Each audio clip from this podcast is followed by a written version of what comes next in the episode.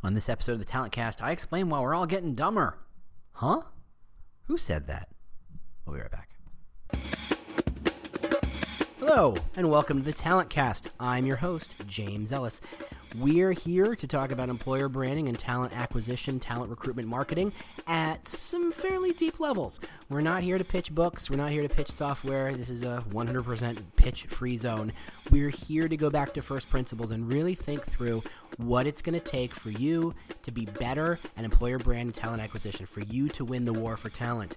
Yes, that's a bad metaphor. Yes, people shouldn't say it. Yes, it's also my Twitter handle, so I can't help you. This will not be your standard podcast. This will be a little goofy, a little weird, a little bit of me. Hopefully, you're going to learn something from it. If you like it, please tell people. Uh, if you like it a lot, review us on iTunes and Google Play. Otherwise, you can hear, learn more about us or talk to us directly on Twitter, again, at The War for Talent, or just go to our website, thetalentcast.com. So, that having been said, here's the show. Hey, how you doing? James Ellis here. Uh, this is, by the way, treat this as a companion to my previous podcast, episode 35, um, whose name I can't remember. Oh, uh, yeah, it doesn't matter.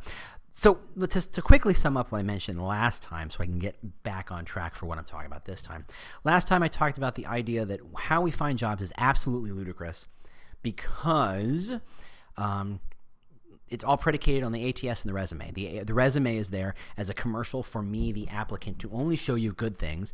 I am my whole job in the recruitment process is to not let you see the negative things. Let's be fair, even the reference process, I'm handpicking people I know to only say good things about me and handing them to you. And you really don't have much choice, except at the very, very, very, very highest levels, to really understand how to get more information, more. Uh, uh, um, what what's the word I'm looking for? More uh, objective information about me. During the interview process, during the phoner process, you're desperate to try and peek behind the commercial, and I'm desperate to tap dance away from keeping you and deflecting you from seeing the ugly underneath, so to speak.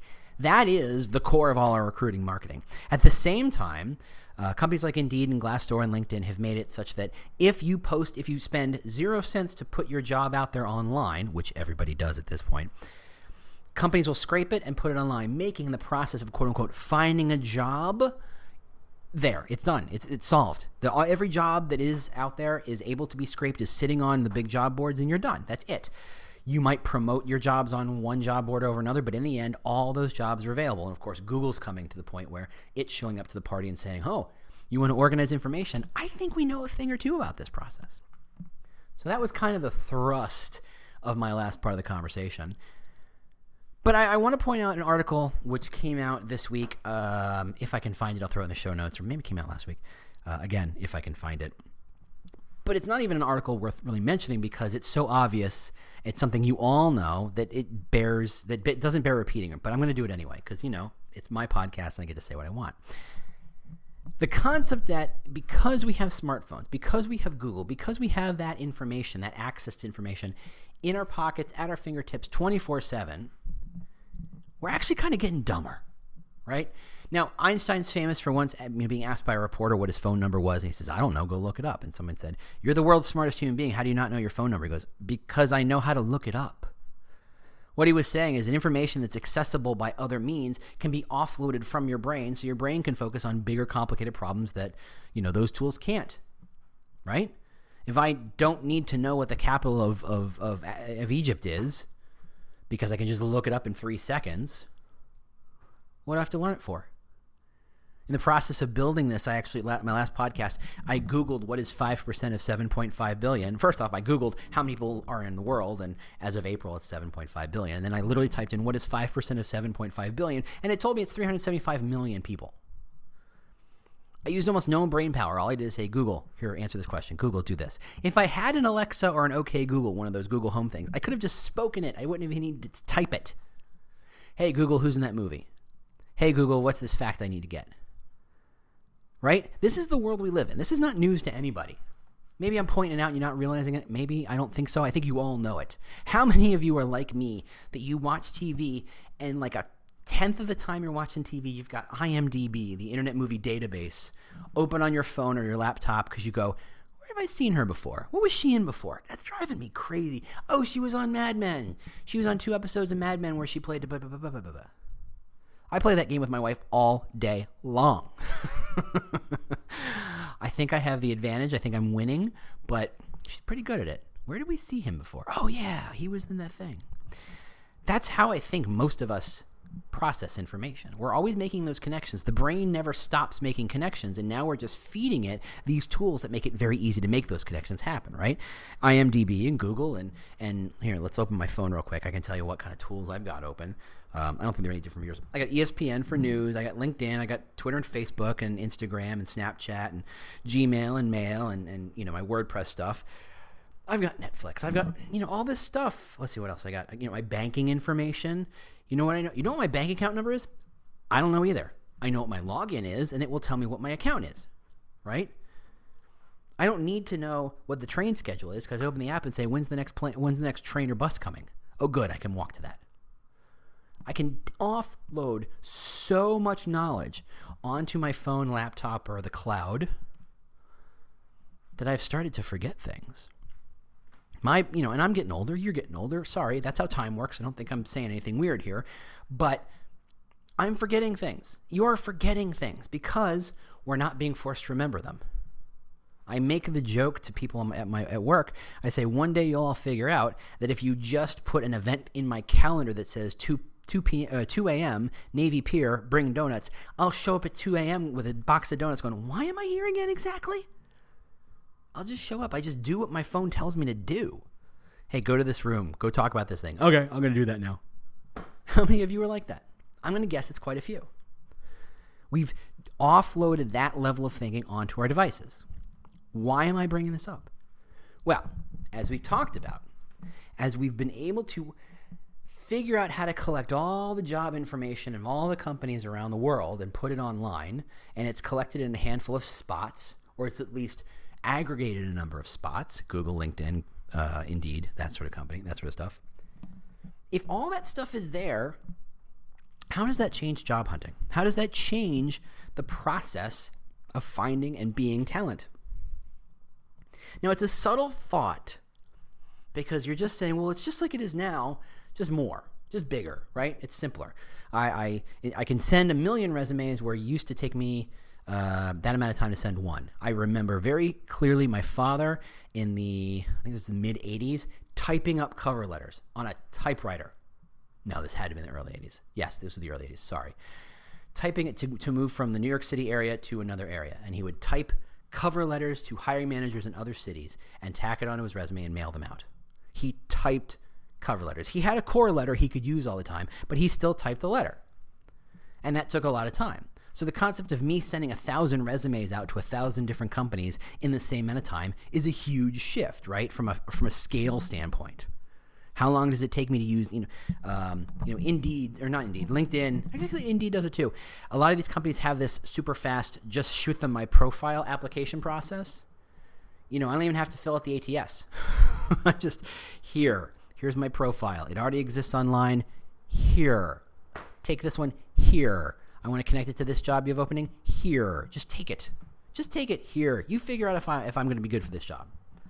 And we have to wait for the company to decide does this make sense because the company has a lot more information than the job seeker because the company actually knows what the job is and actually knows what the job is like and what skills are required regardless of what's in the job description.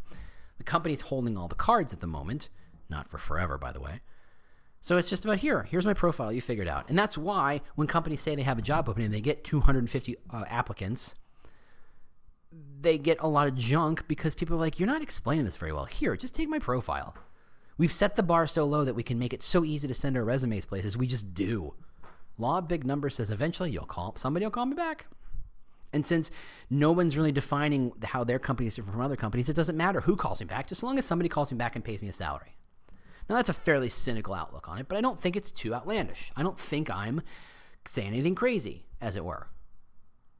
The problem is we've lost the humanity. We've made it so easy to just push the information back and forth. Here are some jobs aggregated in a single spot. Here's my profile. Here, take it.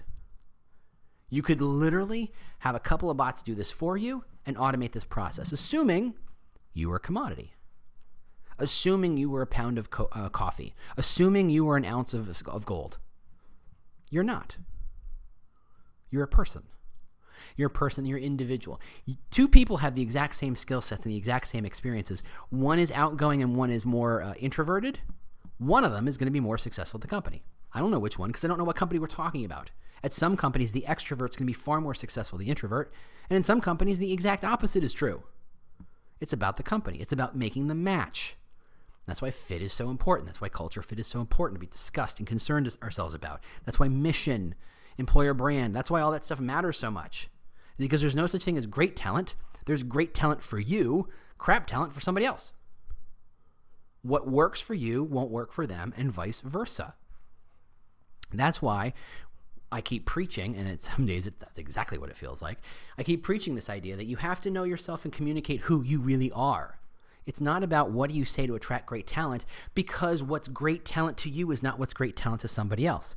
We're people. We're messy. We're sloppy. We're weird. We're goofy. We have horribly weird hobbies. We do strange things. We have strange motivations for doing things, each of us individually. Let's stop treating skills as commodities. Okay? The future of work is about embracing the peopleness of all this. Now, these two ideas, embracing the peopleness and making all this information widely available and getting dumber, are all actually interconnected because I think this is where the future of talent is headed. Now that Google has stepped into the room and said, yes, we're going to do a job board type thing. Why? well, you can figure out our own motivations if you want, if you care. I think there are. I've had a couple of thoughts on that, as you know, and I don't think it matters. What I think happens is, is the second Google steps into the ring and says, "Look, we're going to apply a Google level of thought and a Google level of cloud server technology on this problem of how to connect people. We're going to make job openings so easy to create and find that they become the commodity." Uh, there's a great story about oh I'm gonna blank on his name the guy who started IKEA one of the one of the, I can't remember and he was in a uh, food market in China and he was eating something and he was looking and he saw rows and rows and rows of chickens that were plucked and and obviously killed and they were ready to be uh, sold and he looked at all those chickens and he thought what do they do with the feathers that's kind of what the internet really is. The internet has always been, among the many things it is, it's always been this idea of how do you leverage this huge resource that no one else has tapped, right? There was a time, a long, long time ago, when the internet was nothing but individual human beings say, I really like X, so I'm going to write about X. Or I'm going to take pictures of my collection of Y and show you my collection of Y. And when you have a couple million people putting an hour or two or 10 or 100 into an idea, the aggregation of all that experience, knowledge, wisdom, information is interesting. You might call it Wikipedia right now. I think that's the best way to talk about Wikipedia. You have thousands and thousands and thousands and thousands of people who are knowledgeable about something, or maybe two or three somethings, putting that information out there. And for a given subject, whether it's philosophy or Taylor Swift, they put in their information. And what you get in the aggregate is a sense of okay, th- for an alien coming down to Earth and wanting to know what the heck a Taylor Swift is, here, here is a good sense of what a Taylor Swift is and what it means to some people. It's the gift economy, is what it was called at the time. People kind of just put some time in, they had some excess time, they put it out there, and they made something out of it. And with a certain amount of volume of that, you could start to build amazing things like Wikipedia, which, by the way, let's be honest, couldn't live without. it's an amazing resource. I'm not going to say it is or isn't biased. This isn't that conversation. It is, however, incredibly useful. It's imperfect, 17,000 ways imperfect, but man, is that incredibly useful. In the same way, the IKEA guy said, "What do I do with all these extra feathers?" what he said was, "If we have, if we can get enough of these butchers to collect all these feathers, and we can take it off their hands for a low, low price, you know what I can do? turn them into pillows and, and bedding for a low, low price using a resource that everyone sees at a small level as trash, waste, uselessness, at an aggregate level has a lot of value. Anybody remember a long time ago when AOL was growing so fast they would send you the CDs of the, the login software? They would put it in magazines, they would mail it to you every two weeks. I mean, there was like a two year span where you just got all these CDs of information. And by the way, a CD is what a DVD was before it was a DVD. For those of you too young to remember a, a CD, we won't even talk about what a floppy was, and I can't even talk about when floppies were actually floppy and not those three and a whatever. Not I'm not going to get all granddad on you. Okay, I'm sorry. There are artists who took thousands of those CDs that everybody that I treated as garbage because I didn't need to get on AOL and I didn't need that one CD and there was no value in me having that one CD. You couldn't reuse it. I threw it away. But an artist said, "Send me. Send them all to me." And he and he had thousands and thousands and thousands. He started making sculptures out of it. Huge massive sculptures made out of plastic and whatever the metal in plastic is that make a CD a CD. Once he had a couple thousand of them, he had raw materials. There are people who took mouse pads. Once we all moved to trackpads and and before that, we had laser powered mice that we didn't need mouse with balls when they had no ball on it. They didn't need a trackpad, a special piece of neoprene and fabric to make traction to make it easier for the mouse to really understand where it was. But people still had these, these mouse pads. And people said, just send them to me. And they made couches out of it. I mean, they were heavy and blocky and they weren't attractive, but the concept of I had a mouse pad and now this one person has a couch of mouse pads, that's crazy. But that's the internet. If you have one of something that's garbage, if you have a million of them, suddenly it's a resource you can tap into. If I have a company and I have 10 jobs or 20 jobs, or let's say I'm a massive company, I have a thousand jobs on my job site, that's of limited value. But if I have all the job descriptions, if I have every AOL CD, if I have every mousepad, if I have every feather, I have a resource and I can turn that into something. And this is where Google coming to play changes the game. It's not about a scale issue where it just got bigger, so it's okay. It's just the same but bigger. You went from a, a an old tube screen to a flat screen. TV's still the same, it's just bigger, a little sharper, but it's bigger. Yeah, except there's a whole computer in my TV. it has Netflix on it. I can tweet on my darn TV. No cathode ray tube TV ever did that. Once you could put a TV on the wall and stick a whole bunch of electronics in it, suddenly it's not just a TV, suddenly it's a computer. It's a whole different thing. Same idea. The internet has taken all these jobs, or is about to take all these jobs, and say, once I have all of them, what is really happening? What else does Google have a lot of? I mean, aside from money, it has a lot of knowledge about you. It has a lot of in depth knowledge of how you shop, how you act, how you write on your emails, um, how you interact with the internet, uh, what news you look at, where you live, where your house is, what your street looks like. It knows all of that.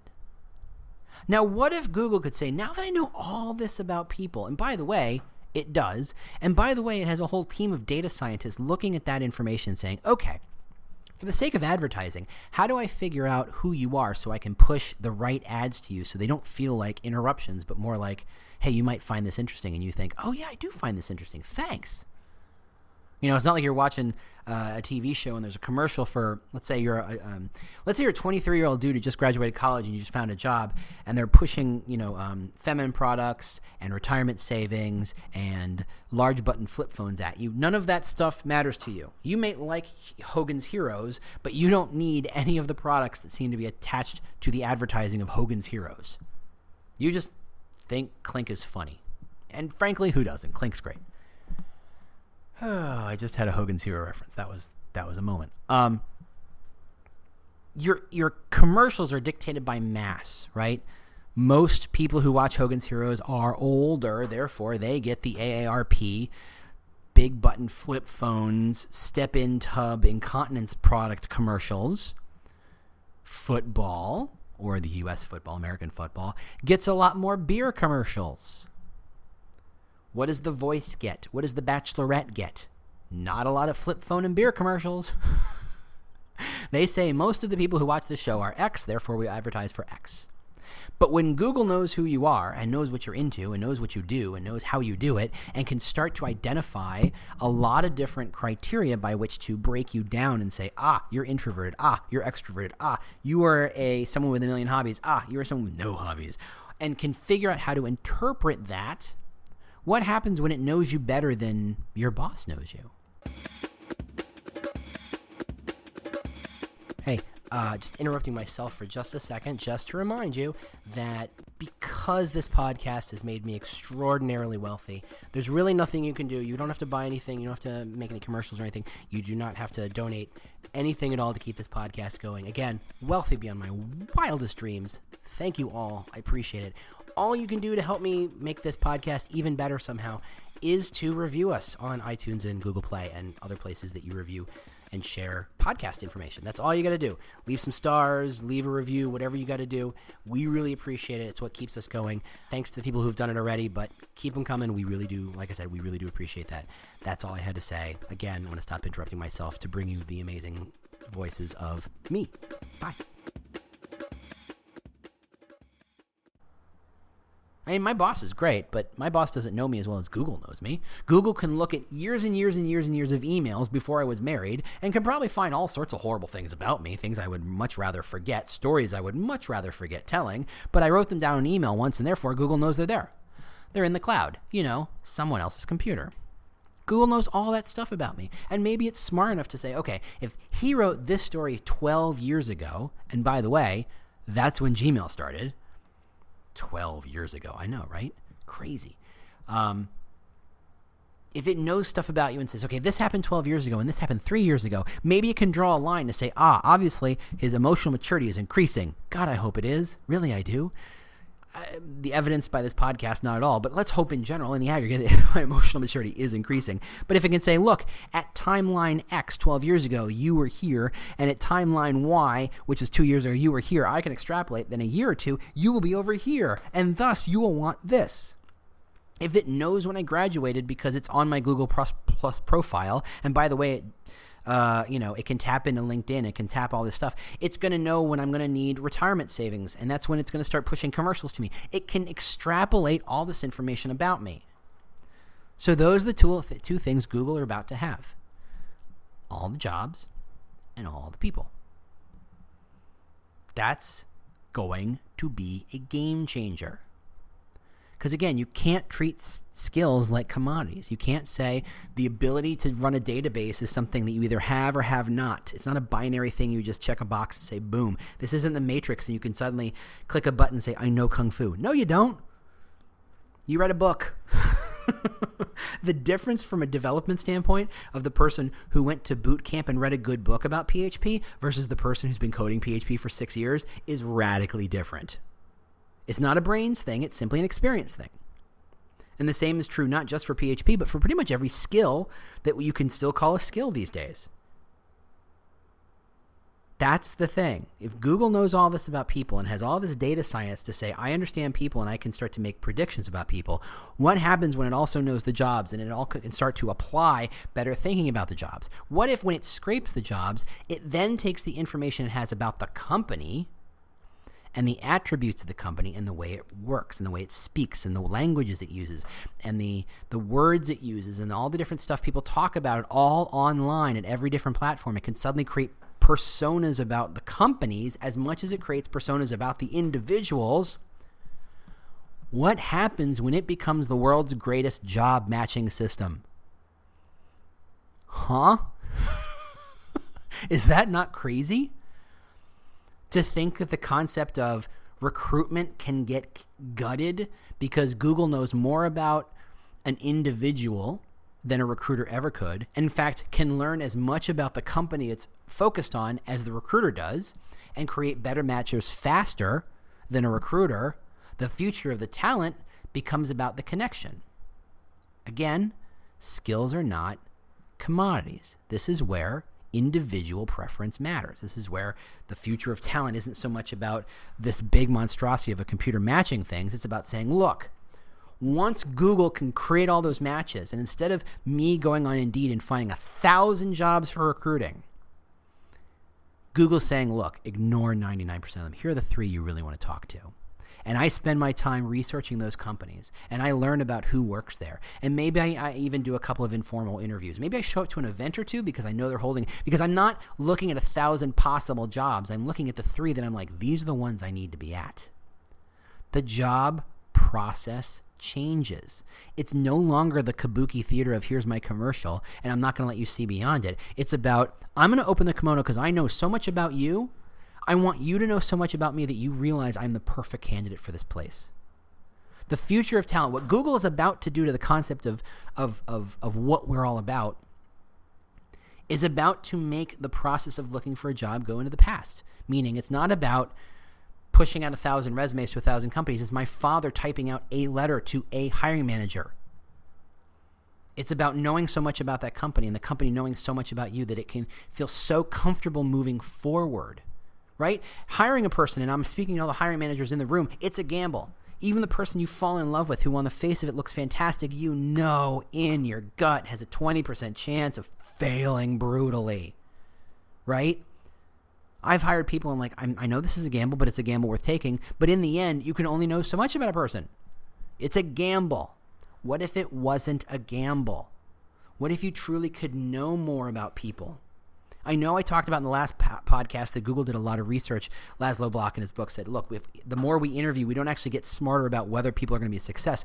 And that's because the, the tool they were using to measure never changed. The interview never changed. The resume never changed. What if Google radically redesigns and forces the redesign of a resume in the interview process? What if an interview process is now, look, so much of your information is online that Google not when you apply for a job or you quote unquote applying for a job, and I am using air quotes here, it's providing not just your resume, which is the commercial, but Google's understanding of who you are. Hey, look, here's all the blog posts that she or she has written. Here are the communities they for, they frequent. Um, here's the sites they go to you know, and of course you've blocked certain ones and you can tailor that a little bit. No one needs to know what I do on my day off. Um, but it has all this information about you and it has all this persona data about you. It's like, look, based on the emails he wrote 12 years ago and the emails he wrote two years ago, his emotional maturity is off the charts and he's really good at X and Y and Z. At that point, a company's going to say, look, this isn't about a one hour interview where we try to ask you trick questions or treat it like a damn game show. You know what? why don't you come work for us for a day? Can you spare a day? We'll even pay you for the day. Come in, sit in on meetings, ask questions, see what we're doing, sign the NDA, whatever. Don't worry about that part. But come in. Let's test run this. Let's learn more about each other. Let's have lunch together in the middle of it and let's see you know, let's test the coffee, test the meetings, test test the the uh, the culture, the style, what it's really like and then we can make decisions and we can see about you beyond the kabuki theater of resumes and interviews and you can see about us beyond the re- kabuki theater of uh, uh, websites and, and, and, and polished up glassdoor reviews. That's the future talent. We get to the point where google has made it so easy for us and so comfortable for us to ignore the commercial process of it that we get to know the people as individuals and we get to be individual people advertising these jobs that we get to find connections, and this sounds a lot like dating. I know the metaphor of talent acquisition and dating is probably the oldest metaphor in talent acquisition, but it finally becomes like dating. Not a Tinder age dating, which is kind of what it is now, but a real, true, hey, my friend thinks would be a great match. Let's go have coffee. Let's talk about this and you know on that second date you have to you know the first date yeah you got to be a bit of a commercial. You have to show mostly the positives and maybe let a little of the negatives eke out just so you are a real person and not a commercial. And by the second or third date you go yeah this is interesting. I really like this person. This is interesting and i like spending time with them and they don't seem more and i can see the future with them. I can see how things evolve.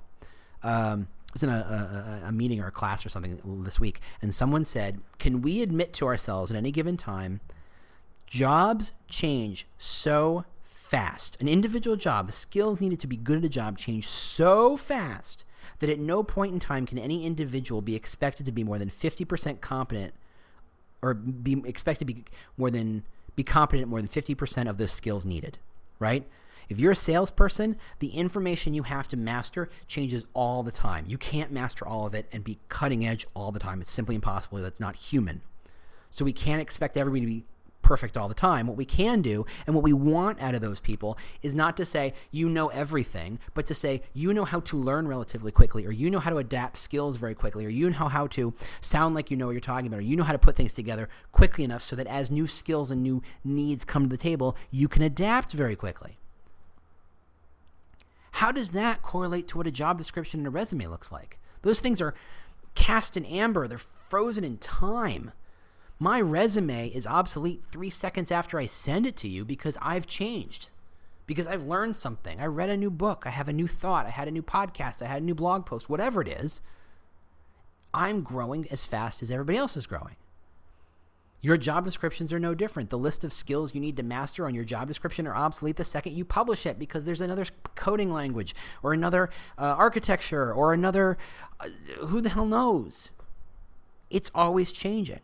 And if all those things are in flux, you can't trust the inner the resume and the, the job description. What you have to trust is the person behind both. Falling in love is not about I love you now. It's about saying, look, I think you're pretty great now and the direction I'm heading and the direction I want to be heading seems to align with the direction you're heading and you want to be heading, I think we can do well in the future. That's how you predict the future of a relationship. We don't do any of that when it comes to job hunting. We talk about the second, today, now. And that's where we fail. The future of talent is about talking to each other as people, not as commodities, not as skills, not as resumes, not as job descriptions. All right. The coffee is about to wear off. As per usual, thanks so much for listening. Uh, again, I'm going to be speaking in February in San Francisco at the Social Recruitment Strategies Conference. I've got a couple other things in process, speaking gigs in Chicago and other places. I will happily talk about once I'm allowed to talk about them. Um, otherwise, if you have a speaking gig or you've got a conference you'd like me to, to, to speak at, please contact me at the Twitter, at the War for Talent, or on LinkedIn. Um, you know where to find me. And of course, the website, thetalentcast.com. That's where I, yeah, that's where stuff is. So thanks so much for listening. Thanks for leaving reviews. Thanks so much for participating. I will talk to you next week. Bye.